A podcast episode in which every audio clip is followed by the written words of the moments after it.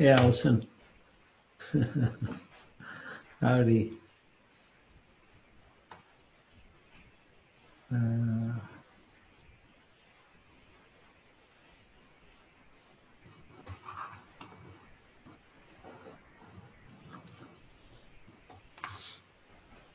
finding your body sitting here and whatever shape it's taken on a cushion or a chair or a bench, or if you're someone who's practicing while they're lying down.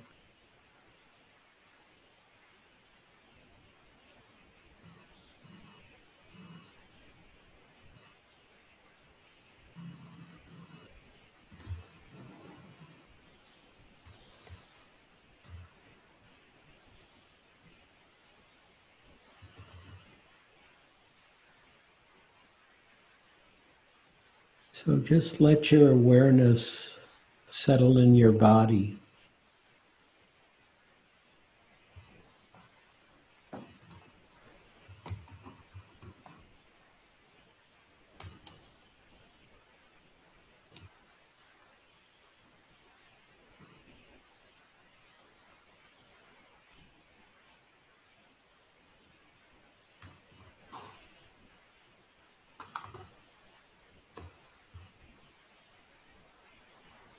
And don't do anything at first.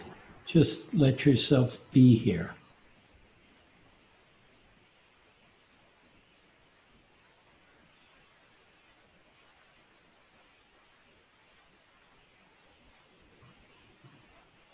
And I'll be guiding the meditation for the first portion. So please um, follow what I say and see what happens. See what you discover as you stay very present using some of the guidelines I'm offering.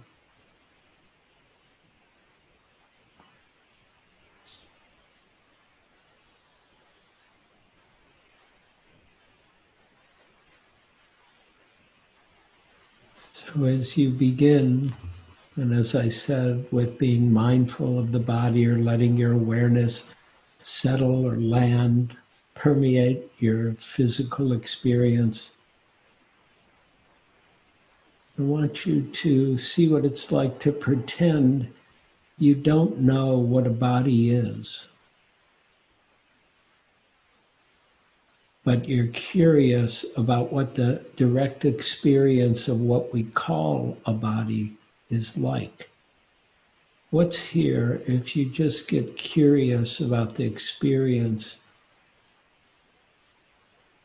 that we call being embodied, as if you've never been embodied before.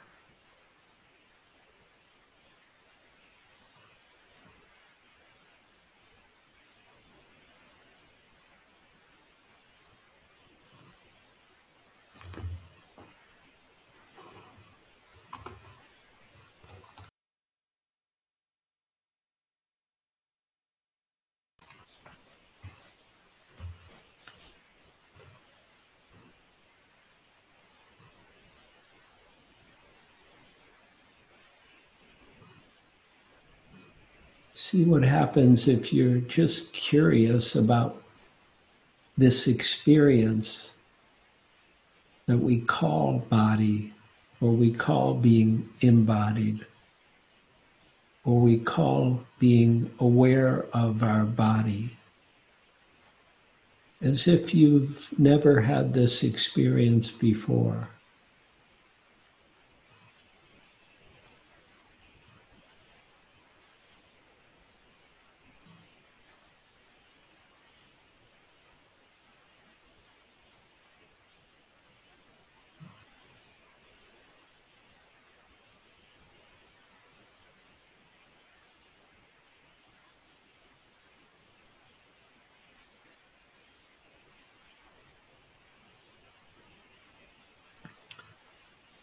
And of course, your past experience will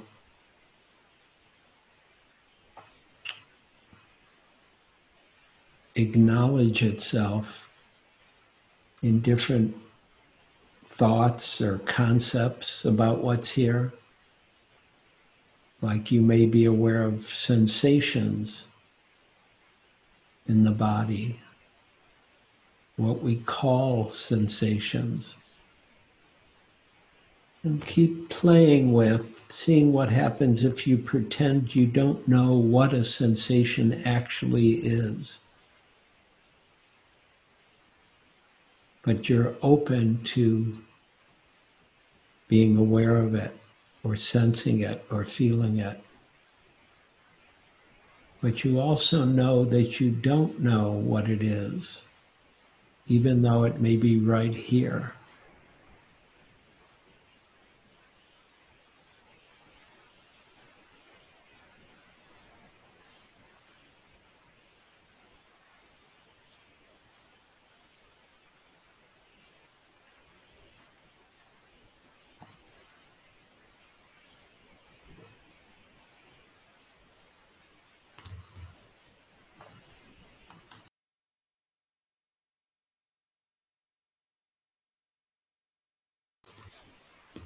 And even as you are aware of your mind knowing things, like knowing, oh, I, you know what I'm saying, and you know that even though we're pretending, you know it's a sensation. Keep seeing what it's like if you don't attach to that knowing. You're aware of it, and you keep being curious about what is it actually what's the direct knowing like? What's the direct experience like of what we're calling body or sensations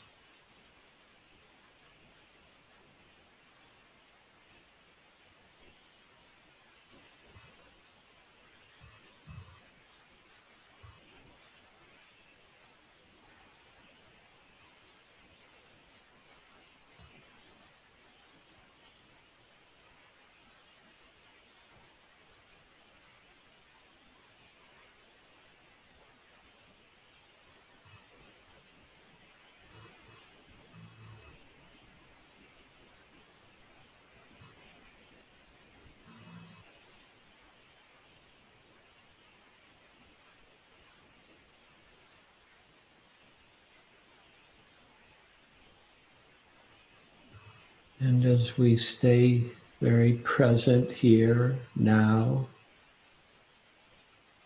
please be aware that the body, what we call the body, is breathing.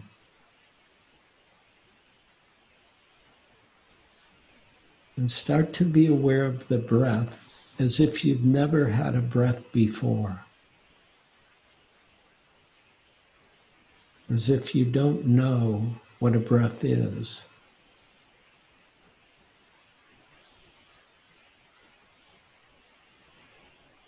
And you're discovering it with this breath.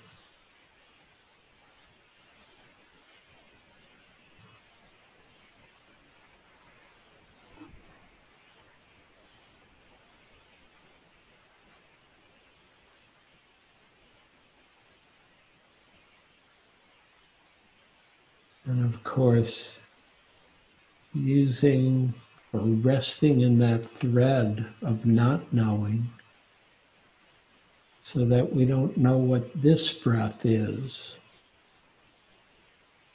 But we're learning about it, discovering it. We're only knowing it in the present moment aliveness of this breath.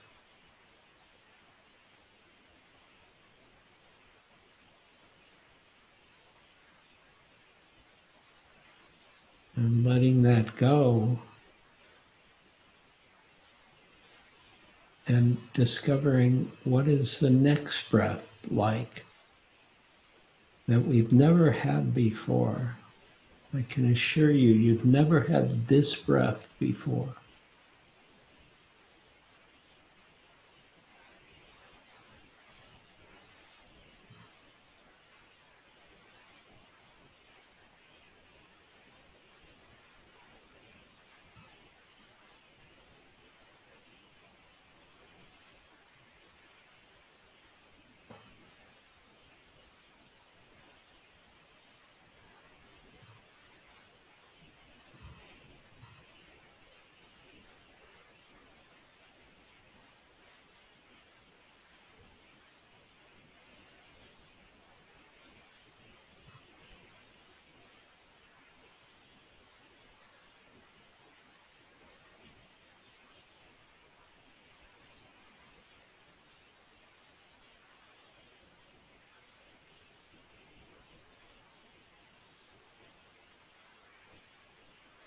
Discovering this breath as if we'd, ne- as if we'd never breathed before. As if it's your first breath.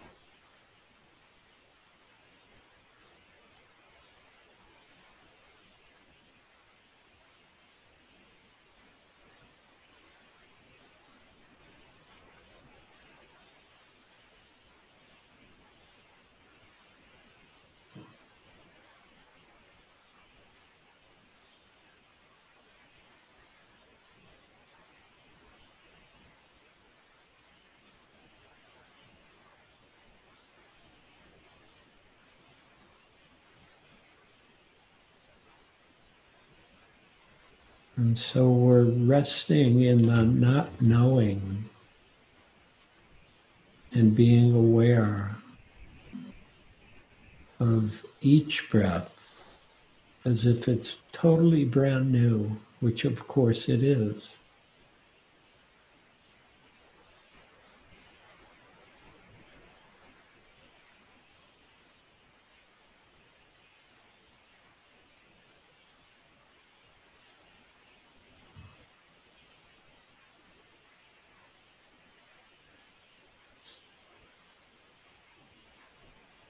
As we stay present and relaxed here in this moment of life where we don't know what will happen next, we begin to rest in the unknown.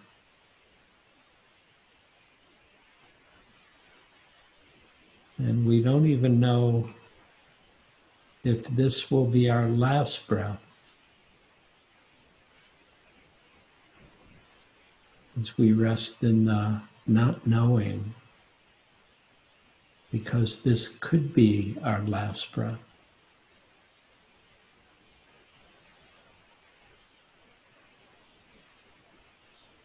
And I'm not asking you to worry about is it your last breath, but to rest in the unknowing and the discovery of what this breath is like.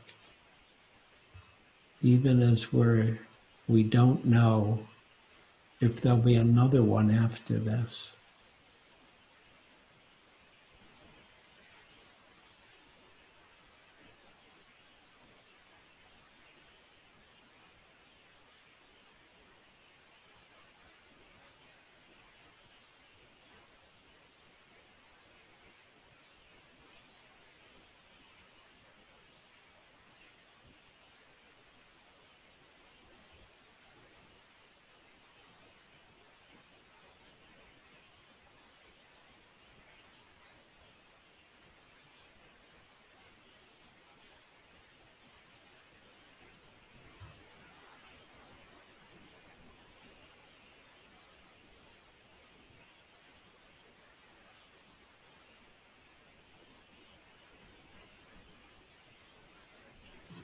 Please feel free to simply rest in the unknown. And you can stay with the breathing as it happens, or you can open to any other experience that may display itself with the same perspective that if you become aware of sounds or hearing, see what it's like not to know what a sound is and be aware of it, not to know what hearing is and be aware of it, or not to know what your emotions are if they arise and be aware of them. What it's like to be aware of thought without thinking we know what thought is.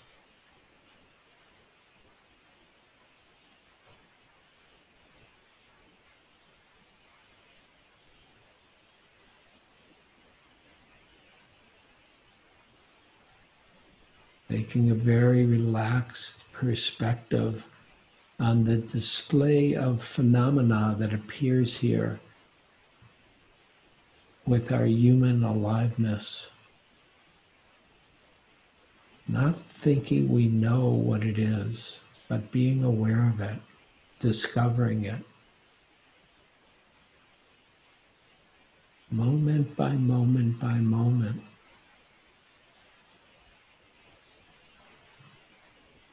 Discovering reality sitting here in our seat.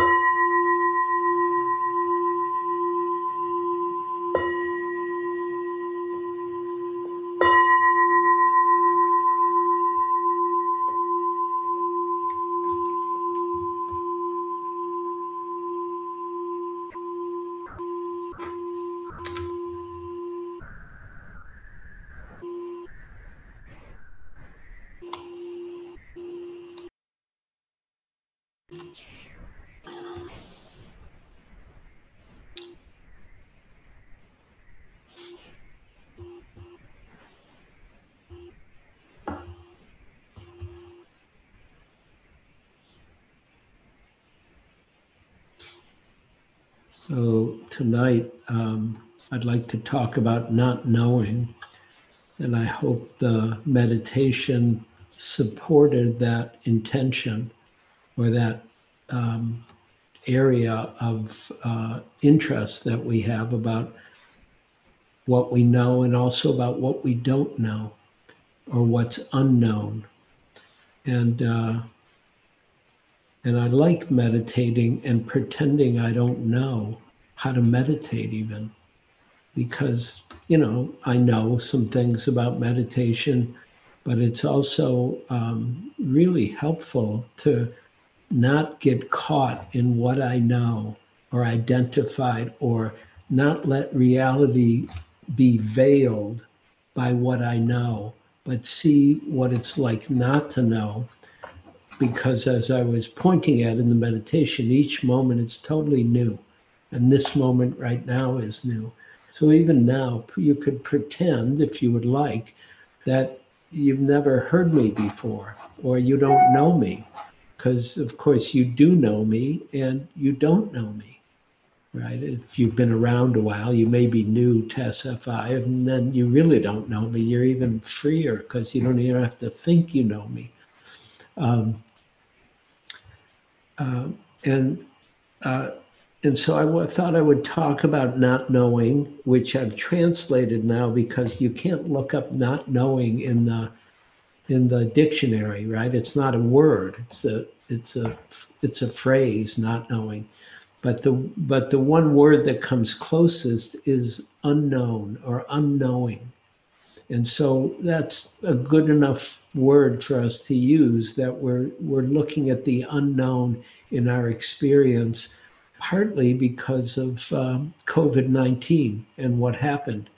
Because uh, I don't think any of us knew uh, last year that this would be happening. Did anybody know that? Please raise your hand. You have to go to the participants button and then you can raise your hand and I'll be happy to call on you if you knew that, which would be pretty interesting because I know some people have some kind of psychic abilities and maybe some people knew, but I sure didn't know. And most of the people I know didn't know that we were going to have a pandemic this year.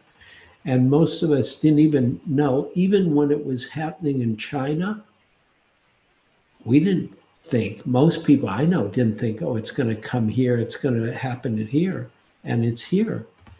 And so, not knowing has been a big part of our life now because we didn't just know it was, we didn't know it was going to come and we didn't know what it would mean or what would happen. Meaning, like, there's a lockdown, right, in California for another month, right, for the month of May.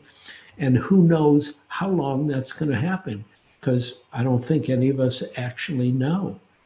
And I don't. And I don't have any, I, I don't think even the people in the government are running things know, even though they would like it to change very quickly because they would like the uh, economy to start running again. Because nobody that I know has ever seen the economy stop They've seen it go up and down in recessions, even depression. This is very different. This has basically been a stop. So all of that's been unknown and we're learning about it. We didn't know what was going to happen. And here we are. And so the question that's come up a lot is how do we practice with this? And um, there's many different um, answers to that question. But the first answer is, of course, how do you practice with anything? Because the practice doesn't change. What does it mean to be here? What does it mean to be aware? What does it mean to be awake? What does it mean to see what we do know and also what we don't know and be aware of all of that? And what is it that's seeing what we know and what we don't know? And here I'll give some examples of how ordinary knowing and not knowing is. Is so I woke up today and uh, I wasn't sure what I was going to do. You know, I knew I wanted to. I thought maybe I would get a bike ride, which I ended up doing, but not. Excuse me, not doing. I wished I was going to do. I thought I might do, but uh, but I ended up um, walking and doing some shopping early because I can get in the over 60 early grocery line now. And uh, so it's easier to shop. And I realized, oh, it's Mother's Day, which I didn't know until today, right? I, I wasn't aware of it. It's Mother's Day. And so I uh, called my daughter's mother, which was really fun because I didn't know I was going to do that. And so I'm pointing at this a little because I want I'm highlighting the ordinariness of knowing and not knowing, and how knowing is uh, un, not knowing. Uh, a lot of knowing comes out of not knowing, right? Maybe we could say all knowing comes out of not knowing. And it, what was really fun was I didn't, I never uh, I don't talk to my daughter's mother too often, you know, a few times a year, and we trade some. We're on email groups with our daughter and and uh, other people, um, and um, and it was really fun to talk to. And we really had a good time, and we could. And it was very warm. It was very affectionate, meaning we could feel the love and the happiness that somehow we'd gotten together and we created a daughter. We had something to do with creating a daughter, and uh, and uh, and it was just totally fun because I didn't know that would happen today at all. Really, that was like the unknown and the kind of blessing and goodness that can come from not knowing and what arises from the unknown, not from my plans. And I'm somebody who like to I like to plan things. I like to know what I'm going to do. I like to get things done, all that kind of stuff. And it's always so much more interesting at a certain level to not know what the hell's going to happen because something comes alive in me when I don't know what's happening. And I've learned to trust that not knowing as I've practiced. So, um, given that it's Mother's Day, I want to wish all of you happy Mother's Day because everybody here had a mother, right? Good or bad, you know, you liked her or didn't like her, everybody had a mother. That's a blessing because otherwise you wouldn't be here. So appreciations for your mother. And then many of you are mothers, which also I want to wish you happy Mother's Day. It's it's a big deal to have a kid.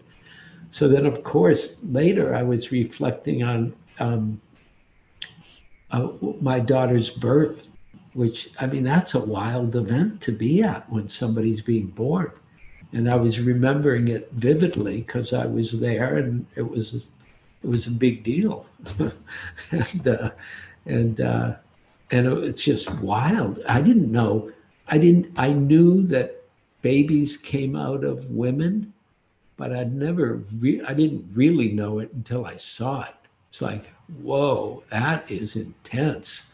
That's that's high class something that is amazing when you see the uh, like life coming out of life. It's just beautiful and magical and mysterious and wondrous. And then I remember this is, of course, this is many, many years ago now. And um, and I remembered walking home because we were at we were at a hospital, but we were in what was called, let's see if I can remember what it was called. It was some kind of alternative birth center.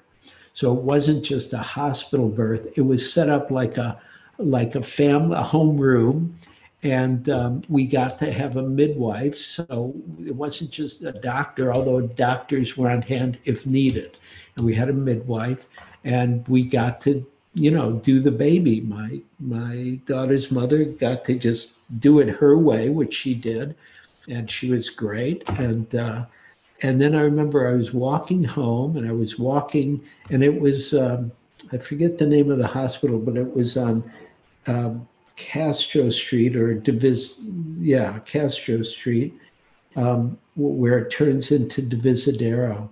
And uh, I was walking home and on the street, and there were people on the street. You know, it was, it was a really pretty day in July. And um, and I started seeing everybody as if they were little babies. Like, and I didn't realize they'd been little babies. Even though somewhere in my mind I knew that, but but I saw it now. I could see them as little babies, which I didn't expect, right? And it was quite wondrous, and it was really uh, it changed my perspective of human beings forever. That one event, because I walked back and you could see, oh, and I can look at all of you and I could see, oh, these people were all babies like just like my daughter had been born and like boom all of us not just you people me too. I mean what a wild deal that we were like that once. And we don't look like that now at least i don't. I don't know about the rest of you. Oh, i'm trying to i'm scanning now the whole screen. And many of you often just have your names instead of your pictures. It's so much better if you have your pictures. So then i can relate to you a little closer to normally. So I'm just telling you. And um, yeah, because it's like, oh, then I get to see human beings, even though they're on a screen in these little boxes and all that stuff. So, anyhow, I'm just throwing in some pieces of what's come to me today as I reflected on this talk about not knowing or being aware of the unknown. And when I looked up the unknown, it said, of course, when I looked up unknown in the dictionary, it said not known or, or not familiar, right? The unknown is not familiar. And that it leads to an exploration of what's called like unknown territory. And then the, the thesaurus, it talked about it as hidden, uncommon, undefined, unexplored, uncharted. And and I think that's what Dharma is about. It's about discovering who and what we are beyond what we know about who and what we are, beyond our ideas, beyond our beliefs, beyond our history of who and what we are, but the actual living reality, which is known and unknown to us right in the moment, that there's more to discover. And so, of course, as we're reflecting on this, you can always think about what you know about anything and also what you don't know about that same thing, whatever it might be. And it could be the Dharma, it could be, you know, your body, or it could be, you know, COVID 19, or it could be how the Warriors will do when they come back, you know, whenever basketball comes back or anything you know, and you can think about what you know about anything or, or whatever you care about, your your work or your study, uh, your if you're you like to cook, you know a lot about cooking, and then there's a lot that you don't know. And that starts to bring us into reality. It's not a fixed reality. It's not a static world. It's an ecstatic world in that way. And of course, I was thinking about um, um, what else happened for me today that was known, unknown. I had to make a couple calls. Um, and I was nervous about them. I woke up, I was nervous. I was a little anxious about making them, uh, especially one because it, it was to an old friend who I heard was angry with me, mad at me, or, or upset with me, or had he had some opinions about me. And I feel very warmly towards him. And, uh, and so I wanted to reach out and see if anything could happen. And also, I found a bunch of old photos of him and him and me and him and his family, him and his children. And he was from when I was a musician. And so, him playing music and us playing music together. And I really, what I, my initial thought was to send it to him. And when I talked to somebody about it, they said, "Oh yeah, he's mad at you. He thinks you're this and you're that." And da da da. So fine. And I was nervous when I woke up, and I did. I thought, I don't know if I'm going to call him. I don't. I don't need this crap. Right. I, I was in. My, I was having a reaction.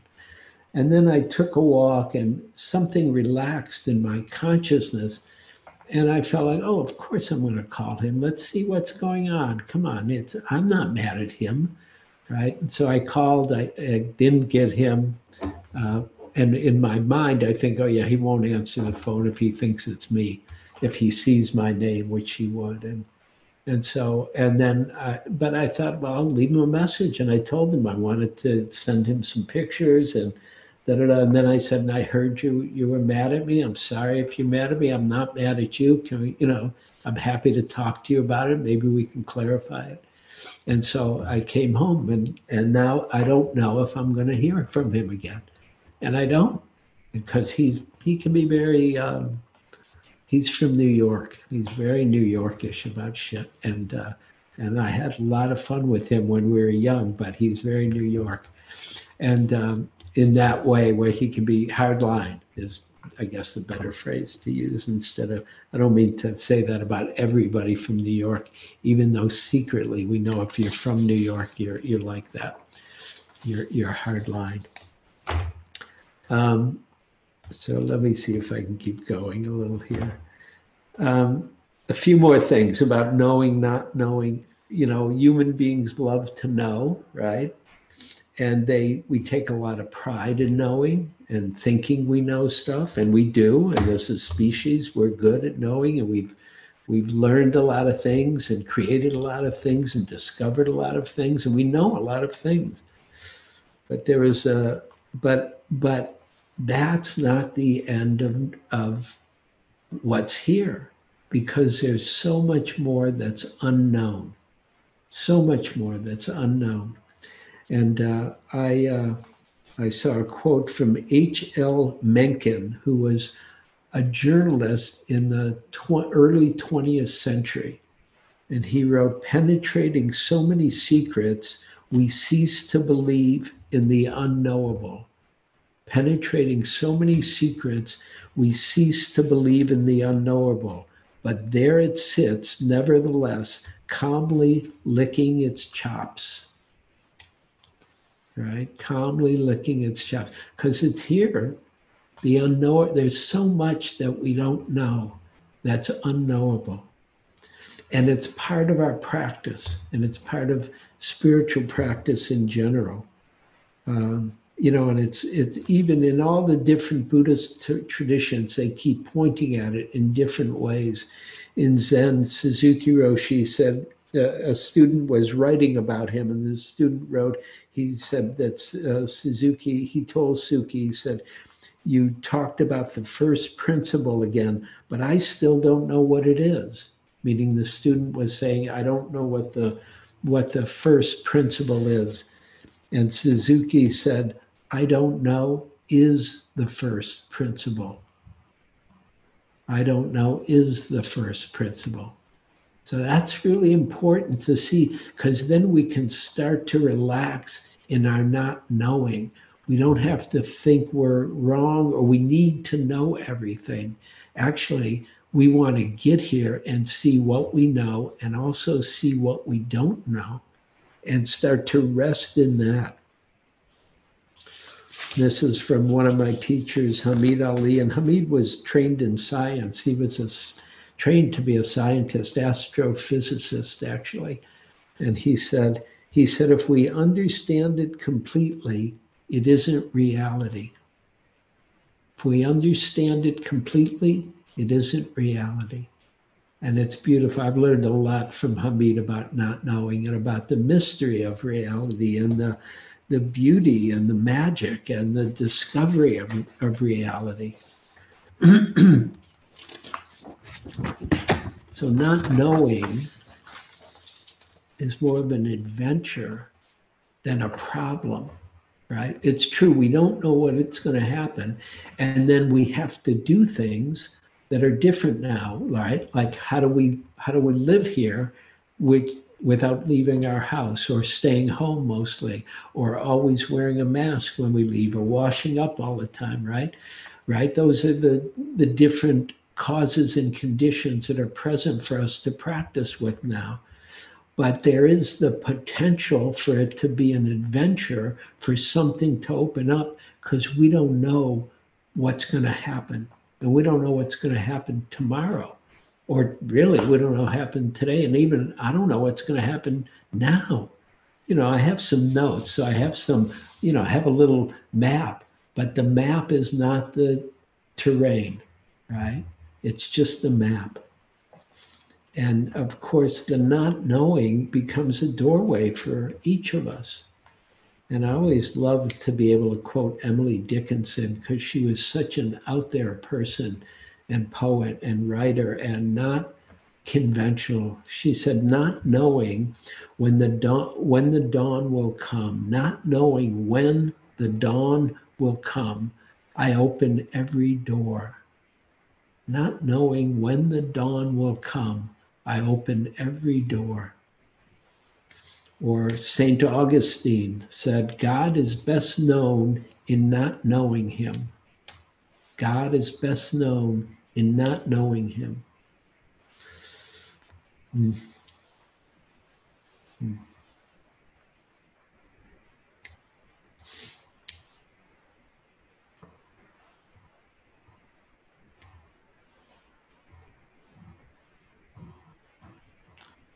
Um, covering different traditions. God is best known in not knowing him from St. Augustine.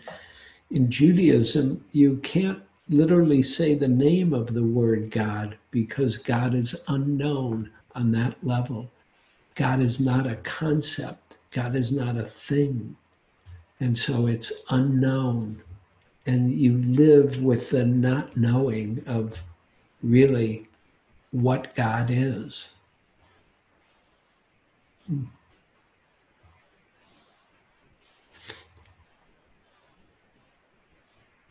And so when we start to see how much isn't known about anything that we know, whatever it might be, right? About history, we know a little bit about history and we've learned about history and people have, you know, written about it. We, we know some things, but there's still more that we don't know. And even Buddhism, I mean, we know a lot about Buddhism, but we're still learning still discovering. And I'm talking about even just classically, you know, depending on who translates it, you get a diff, slightly different version of our understanding. And so we're still knowing it more. And if, as we practice, the knowing never stops. I keep learning, and I've been practicing a while now, you know, some 30 some years, more, 35, something like that. Yeah. And, uh, you know, it's, I'm still discovering what is Buddhism? What is the truth? What is it to wake up? What is freedom? And, and, and, and I don't think, and the trick is, we don't, it's not a final, there's not a final anything. There's more to know because so much is unknown about reality. This is in Zen they say not knowing. Here, I'll, I'll read you the story. It's a koan. Uh, uh, Dizang asked Fayan, Where are you going? Right, there are two teachers, or, or two monastics, I assume. Fayan said, I'm going around on pilgrimage. And Dizang said, What is the purpose of the pilgrimage? And Fayan said, I don't know. And Dizang said, not knowing is most intimate. Not knowing is most intimate. And really, that's one of my favorite teachings in all of Buddhism, really, that, that line, not knowing is most intimate, because it points to something true about reality even a breath, right? Like I was saying, take a breath as if you've never had a breath. Well, of course, you've had breaths, but do we really know what a breath is? You know, we have a scientific template that's put on breathing, but the actual experience of a breath, do we know what that is? Meaning, do we know what it is other than the thing itself, the moment itself, the experience itself? Everything else is concepts. And to be really intimate with the breath means to let go of the concepts. And I've done a lot of breath meditation, as many of you know, in my practice. And it's always the practice just goes deeper and deeper as I don't think I know what a breath is, as I just know it by feeling it, sensing it, being aware of it in the direct moment. And, and actually, that is true about every experience that I've ever had on any retreat. That it's when I let go of the knowing that the unknown starts to reveal the Dharma quite beautifully, because it's all right here. And of course, being more comfortable with not knowing will open us to the reality that we live in every day, even not on retreat, but in daily life.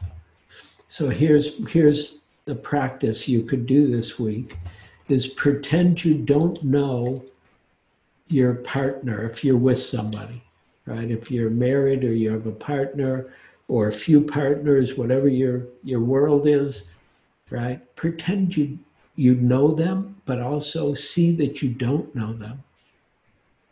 Right? And if you're not living with someone, do that with a friend, or you could even do it with a pet, right? Like if you have a dog or a cat. Oh, yeah, you know they're a cat, you know they're your cat, Tinkerbell, or whatever you call your cat or your dog. Grover is the, the dog here that we know. But really, who and what is Grover? except a name on this being in this shape and form. And what happens if I pretend I don't know who Grover is or what a dog is, even? And of course, it's even better. Excuse me, I'm going to try to get some more light in this room.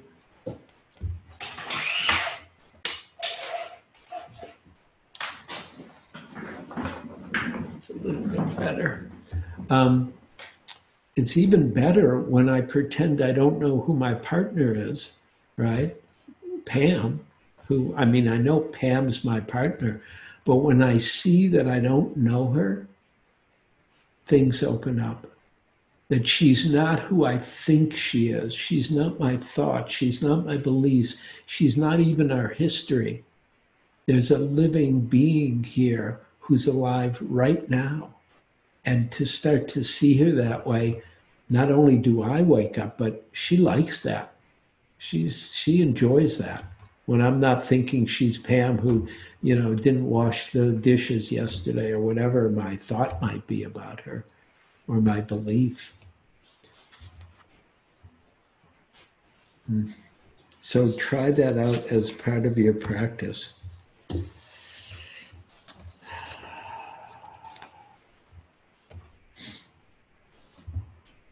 Hmm. And then I'll end the talk in a moment. this again is from Hameed. He said, You may recognize that not knowing is the way being opens up to its own mysteriousness. Not knowing is the way being opens up to its own mysteriousness. In fact, not knowing is the direct expression of the mystery itself. I know what I see, but I acknowledge that I do not know whether what I see is all that can be seen, all that can be known. And it's true, really, in every part of our experience. If we work in the arts, we know things and we create things, and we don't even know what we can create or what can come of what we make or what we are working on or with the people we're even working with or even in whatever work. It doesn't have to be the arts. It could be you know in finance we don't know what's possible. You know how clearly how directly how kindly can we function right? There may be no level. You know i have one friend who is now a, a teacher at Spirit Rock who was the he ran the airport in San Francisco for 20 years. He was like the ED at the airport, which God bless him, I could never do a job like that. That's like not my skill set. And what, what's been beautiful about knowing him is knowing how much Dharma opened through him as he did that work and came into it. And that, you know, you wouldn't think, oh, this is a place of Dharma, except, of course, every place we are is a place of Dharma.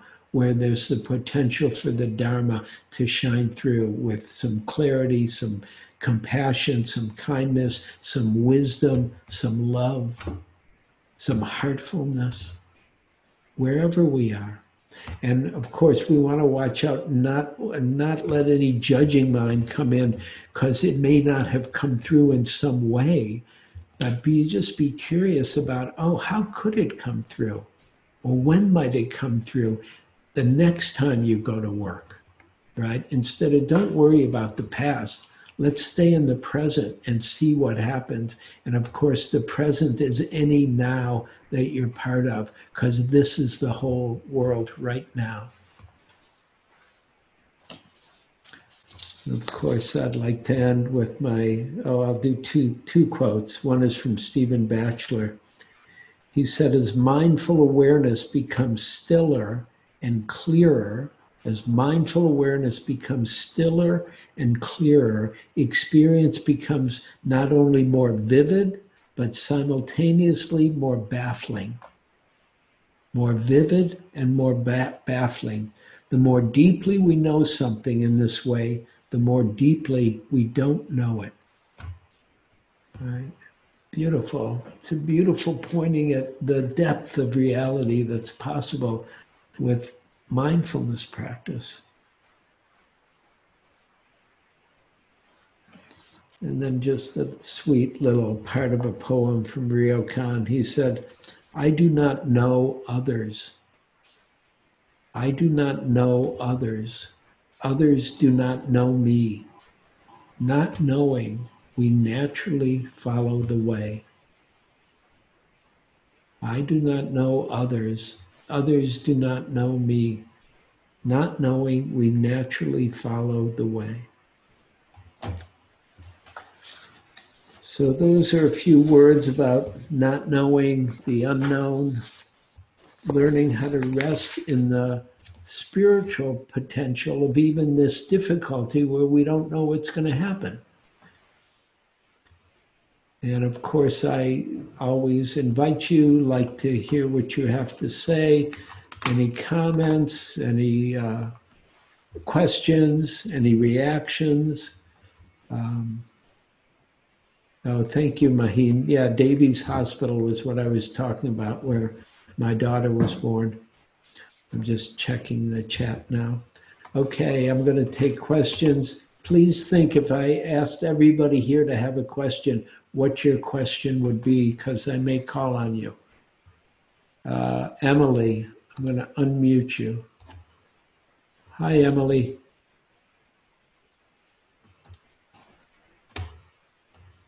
Emily? Oh, let me try again. I'm going to unmute. I'm trying. There we go. Can you hear me? Yes. Oh, great. Hi. Hi. Um, well, I more have a comment, and then you could comment on my comment. Okay. Yeah, I'm happy to make a comment on your comment. Uh, I think I'm Okay. Actually, I don't know if I will. Please. Um, well, I found that meditation really interesting. I have a generally a hard time. So wait, Uh, wait, I want to ask you a question. Are you on a phone or a computer? I'm on both. Well, I'm on the phone for audio. Let me Oh. get a headset. Yeah, if you do that, it'll help the sound, the sound for me.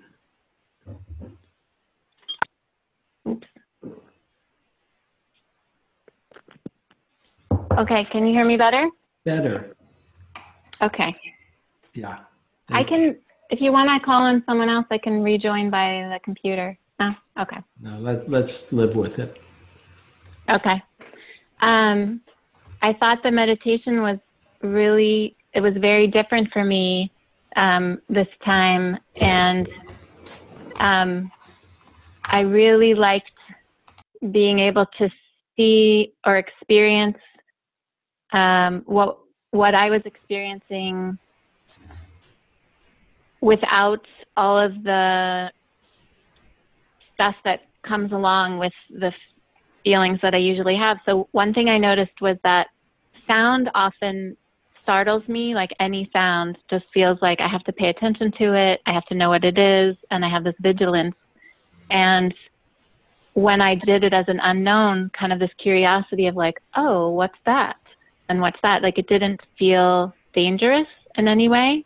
Mhm. Um, and I felt this potential, and this was me then with my knowing, but that I could, for example, sleep better if I could try to tune out the things that I know are not, you know, if I could sort of have this general sense of, of ease and safety instead of like danger all around. Mhm. And the other thing that happened was around pain that I have I have chronic pain and that the first thing I kept noticing was pain.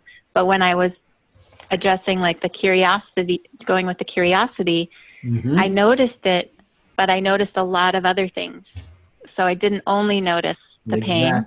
That's great. It's great what you're saying. It's great for everybody to hear. I don't know if everybody had that, but that's a really both what you're talking about about sound and the usual reaction to it, and then even pain, because what is pain? What's the sensation? And then what? Well, hap- that's that's the other thing that happened was one i just started noticing other things in my body besides pain that just felt fine Mhm. and then and then I asked myself well what is the pain what does that mean because i have all these associations with pain and what it means and so then i was able to notice the pain and just what is the actual sensation and so all those things right. felt really interesting. And then I was able to also notice my breath, and I do a lot of Feldenkrais, and so there's a lot of awareness of your breath and Feldenkrais body work. And so by the end of the meditation, my whole I could feel my lungs and ribs like filling up in a whole like much fuller. So that was like a very that was my experience of, of meditation, and I, I really I enjoyed like having a very different experience. Yeah, great, great. Happy to hear that. And please feel free to play with it because every moment is actually brand new. And it's just wild. When, and because meditation, you can really start to feel that because it's just this. And I mean, yeah, so let's see where it goes. Play with it. Great. Thank you. Thanks. Okay. Oop. Uh, Miru. Hi, can you hear me okay? Yeah. Great. Hi. Hi, thank you again. Um, I it's, it's a comment, but also it's a sort of thought that occurred to me as I was listening to your talk tonight. Um, I actually looked up what before the talk, uh, before tonight's uh, sitting, what "no" means in the etymology. So I didn't look up the unknown. You you what? I looked up what it means uh, in the etymology of "no." Uh-huh. um, it says from the old English, it's based on Knawan, and it, it meant originally to perceive a thing to be identical with another or to be able to distinguish. So I, I thought about that for a while because it means that we try to basically associate one thing with another and then kind of identify pattern out of things. That's what it means to know in a way Uh-huh. Yes. and and also i mean based on your talk tonight it made sense to me that all these associations sometimes i mean it, it helps for us to figure out the world how to believe whatever but at the same time it creates all these preconceptions about many different things so hence it uh, and everything changes all the time. Yeah. Yeah. nothing the same and but then we assume a is the same as because we know Uh-huh. i just um, so that was really interesting kind of make the connection between your talk tonight and then um, what i looked up but also realize how difficult it is to have that beginner's mind that It, it is, but it's a practice like anything, and it keeps growing if you're oriented towards it. And what's beautiful, and that I think is really important, I'm glad you brought the word no into the room too, because it's not to get rid of our knowing, mm-hmm. right? It's just to know and also to not know at the same time, and then see what happens.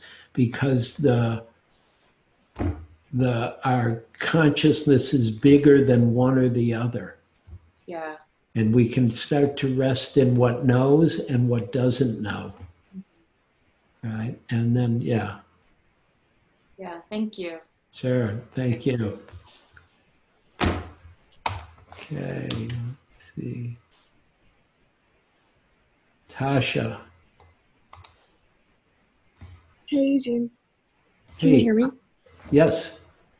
Great. So I wanted to report back on feeling like a child while spending time with my parents. Uh huh. And I found it very interesting, your talk tonight, um, because I've been thinking about this all week. And I had been watching a TV show with my mom about a witch that has magical powers. Oh, And what I came to the realization on a walk today is that I had let go of all the magic in my life. And I was just assuming that people were going to behave the same way that they had in the past without letting like the magic or room for the unknown. Wait, wait, So uh, really wait, wait, wait, wait, I missed part. So you assu- go back about three sentences.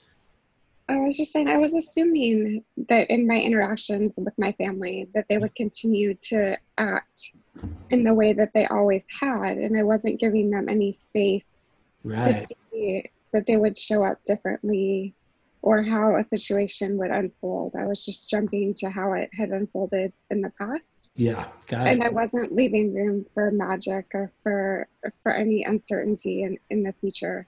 And so then it was really interesting to come to your talk tonight and have that right, um, really resonate with how I was feeling. So I just Good. thank you.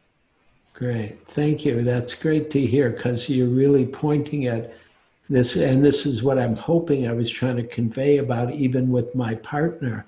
Like, I know her and I don't know her, right? I, I know how she's reacted in the past to this or that, but you never know how anybody's going to be in any moment, even our parents. And to give them that gift of openness, it, it's good for them and good for you. Yeah, hard to do, but work for sure. So thank you. Yeah, thank you. Great. And yeah. Okay. And and Leah, and I'm going to try to get some more light in this room. It's getting too dark in here. Hold on a second, Leah.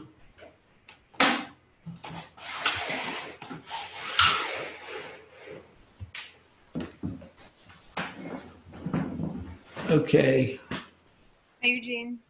where are you? Oh, there. you- Hi, there you are. Um, today, when I was sitting with the not knowing, I was really encountering um, how much of me wants to control and how much tension is created in that wanting to even brace against not knowing. Mm-hmm. If I know I can't know, there's still a desire to stop something else from either entering my eardrum if it's a sound or to not be hurt by the not knowing or something. And I was just wondering if you, well, I think instead of becoming like a reaction, the tension and the effort to control, instead of it just becoming a reaction, it's become like a way of being. Mm-hmm.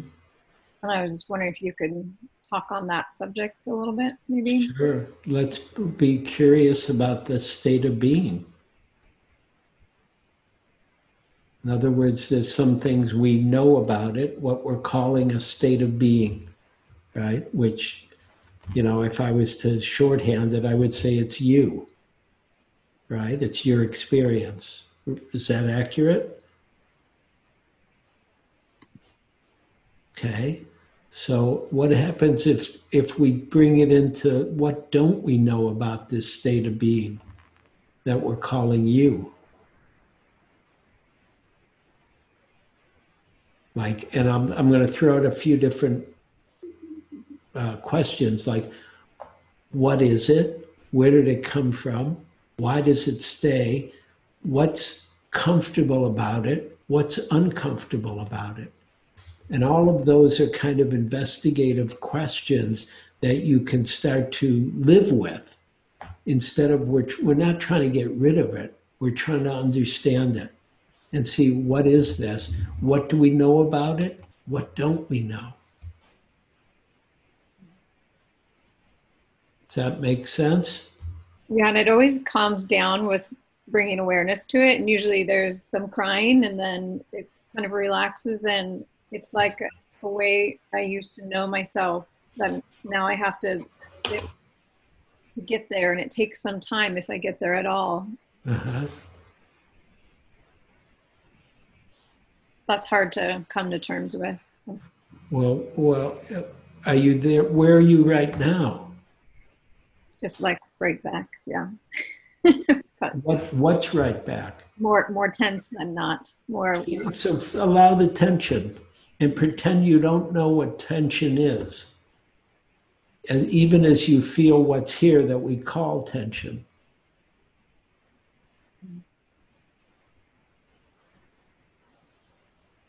Yeah, I like this exercise. Thank you. Okay, you're welcome. But be really kind about that kind of consistent pattern. Okay, Thanks. sure. Okay, who else? There, there are no hands raised.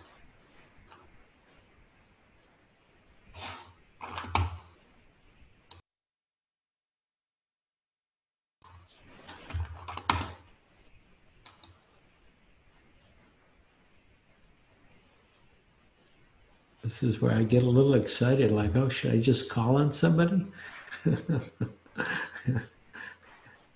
Uh, uh, there we go. Um, Maggie, This is about something I don't know. I wanted to ask you the question. Why do you have a skeleton in the back of your room? Do you think I have a skeleton in the back of my room? Well, there's something hanging back there behind you that looks like a skeleton. Really? I don't know. I don't either. now we're resting in the not knowing. Uh, I have a, I do have a skeleton here, although it's not my skeleton. I have my skeleton right here. Good. Right. But um, but um, um, I there's a certain meditation that I do um, that I learned from Venerable Analayo, and that the way you do the first part of the Satipatthana Sutta is you're aware of skin, right, of your body, and then you go up and you're aware of the flesh of your body, and then you go down, you're aware of the skeleton of the body, the bones of the body.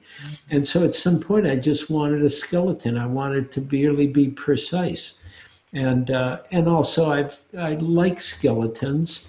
Um, I don't know why exactly, except that, you know, except it's like what I said about seeing everybody as babies, right? Well, same thing. I mean, I can look and see everybody's got skin, flesh, and bones. There's a skeleton that I'm speaking to, you know, and it's not a bad thing, or there's nothing wrong with it. It's it's kind of wild what what this is that we call a body, and that these bones and that they take a shape, and the shape structures us and supports us, and we can do things with it. And it's you know, and it's great if you don't break it, you know, which I've done. I've broken a lot of bones, so maybe that's another reason it's nice to have a fake skeleton around in case I break something else. Well, thank you for increasing my knowing. okay, but just remember, uh, whatever we know about why I have a skeleton, there's more to discover.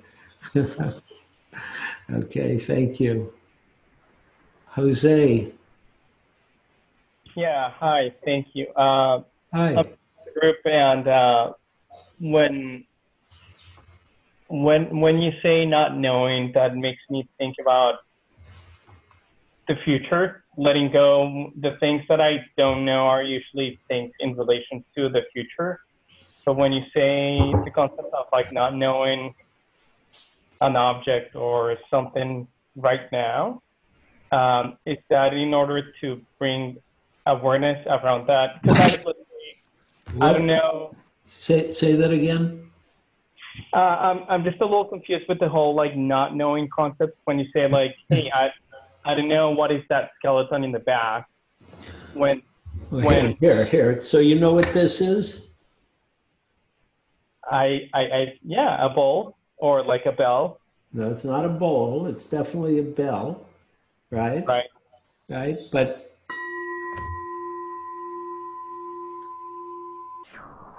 can you hear that? Right. Yeah.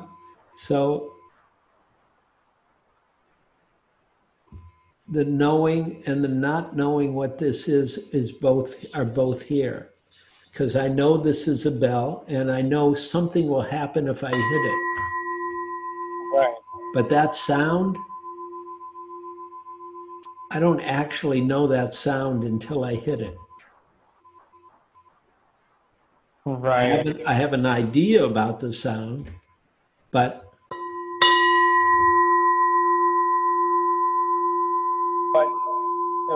when you do that, my mind immediately says like, oh, the sound, it's the vibration of the metal, and that's causing right, that. and, and you know, those are great, great thoughts, you know, and you know may have some scientific reality, right? It may be the vibration and goes out in every direction, and right. But what is it?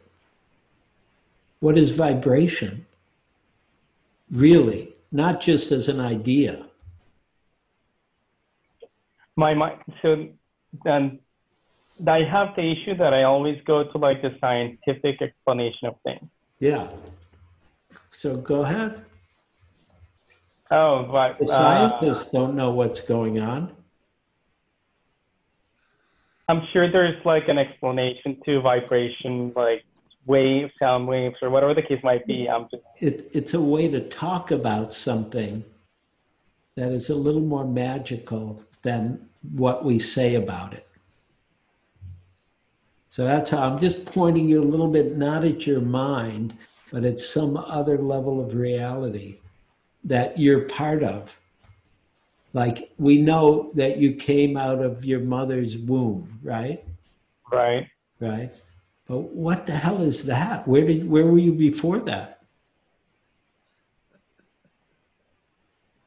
yeah we know Thank you. All right, I got one in there. Good. that but that i get but when when you discuss about like physical things that are in my presence i'm like okay that's made of metal that's made of plastic that's that Yeah, yeah, but that but what's metal? Uh, it's a combination of like uh, atoms themselves. that, uh, you know, periodic tables. Good. And so what's an atom? What's that made of? Quarks. Pardon? Quarks? electricity. What are quarks made of? Right? Because we keep looking for what we know and we stop sensing into the living reality that includes what we don't know. Remember, I think I said this one thing from Hameed, who is a really a brilliant scientist. He, he said, uh, um, if you understand it completely, it isn't reality. If you understand it completely, it isn't reality. You got that, Jose? Where'd you go? Okay. Where are you? Oh, there you are. Yeah, I know, but somehow, okay. You got to make a sound. Say something, Jose. I'm just trying to get your picture to light up on my screen. Uh, can you hear me? Yeah, there we go. I heard you, but I wanted to see you too.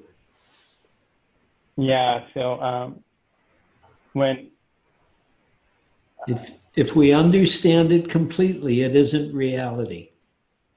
okay, got it. I get it. Okay. So it doesn't mean all that not scientific knowledge beautiful, really great and helpful, but it's not the end of the story.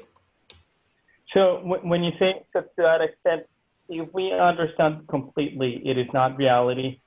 That is the concept that we just simply don't have an explanation to life or to like the world around But us. also, reality is just much wilder than that. Okay, got it. There's so much more. I mean, there's just so much more. Right. Okay. Wilder I got than, than I know, that's for sure. That, that's the one thing I know. I know that I don't know. okay, good to see you. Thank you. Yeah. Miru. Wait. There we go. Sorry, I, I just had a one thought um, as I was listening to your conversation with Jose, and I just I just realized the importance of curiosity with this not knowing. Um, but it's not about actually what we know. It's not about the outcome, but it's really about being curious about being curious. Is that fair to say? Is that fair to say? Sure. Well, why wouldn't we be curious about everything? Right? Have Have you ever noticed? Like, remember I was talking about the babies. Yeah. Babies are just curious about everything. You know, well, first they're curious: can they put it in their mouth and eat it because they're hungry? But you know, but also if they touch it, is it? You know, what happens? And that's how we learn is through our curiosity. It's beautiful. Yeah. And and um, Sayadaw U Tejaniya talks about that a lot about curiosity and how how much we can learn by what we don't know. Yeah. Thank you. Sure. Thank you.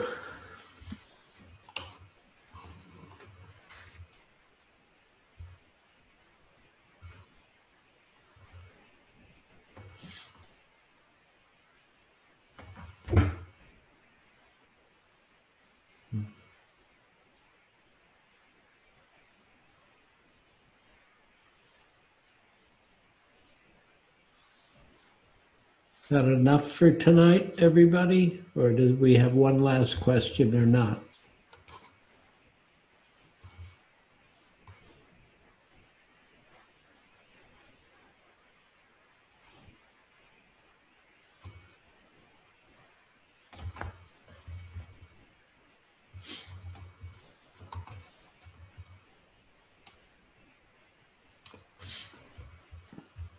Okay, I'm going to assume, oh, there we go. We got one last question. Well, I thought we did. Maybe we didn't. Trish, did you want to speak? Trisha? Yeah. Can you hear me? Yeah, you got to be quick though now. Okay. I Concise. just um Okay. So I got some text messages today from a family member that I spoke of last week and she um she basically said that my mind is conditioned to make all these judgments even though I never said any of those judgments. And I said that's not true and and we went back and forth about her beliefs um, and her politics just on the outskirts, but it ended in a stalemate basically that we don't agree with each other's beliefs and and i just realized in this talk it's like so hard not to um, look at her or her to look at me as two people that we don't really know we think we know You're right. And and so it's become this stalemate of okay we just can't Right. talk because of this political ideology difference Well, That's that may be- bind us Well, it may be true that you can't talk about politics, but it's not the totality of what either you, of you are, right? And so I often find it's really helpful for me to say to somebody something like, I get that we have really different, you know, positions, right, about something. And um, what else would you like to talk about instead of this?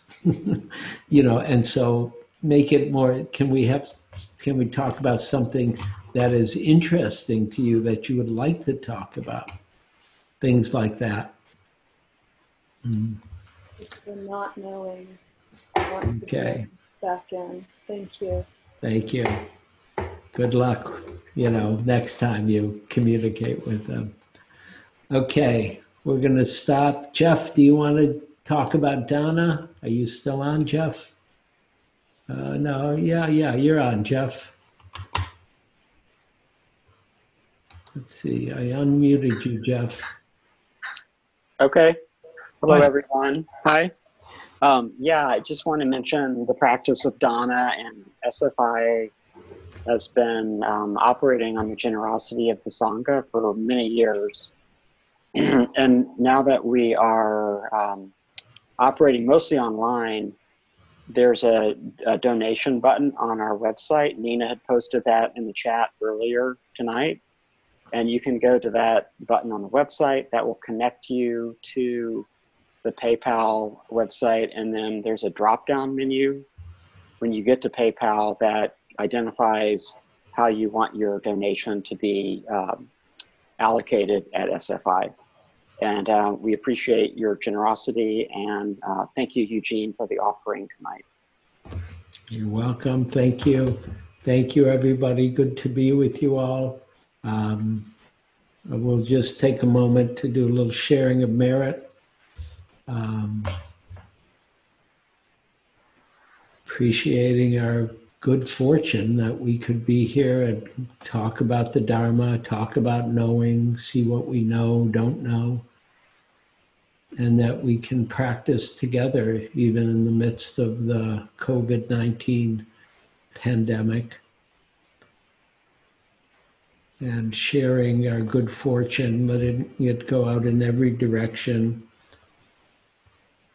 May it touch all the beings in this world and every world. May all beings be happy and peaceful.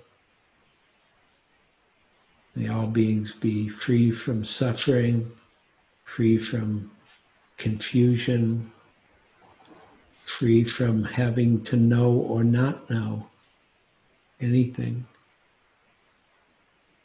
May all beings awaken. May we awaken together.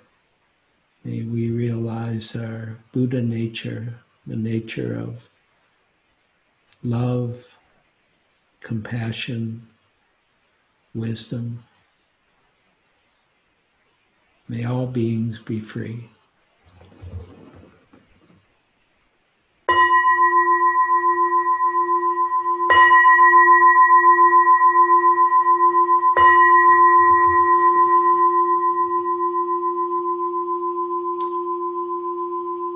Thank you, everybody. Um, last, one last thing. I won't be here next week. Pam Weiss will be here next week. I'll see you again in two weeks. Please be well, stay healthy, take good care of yourself, take good care of everybody. Okay, thank you, everybody.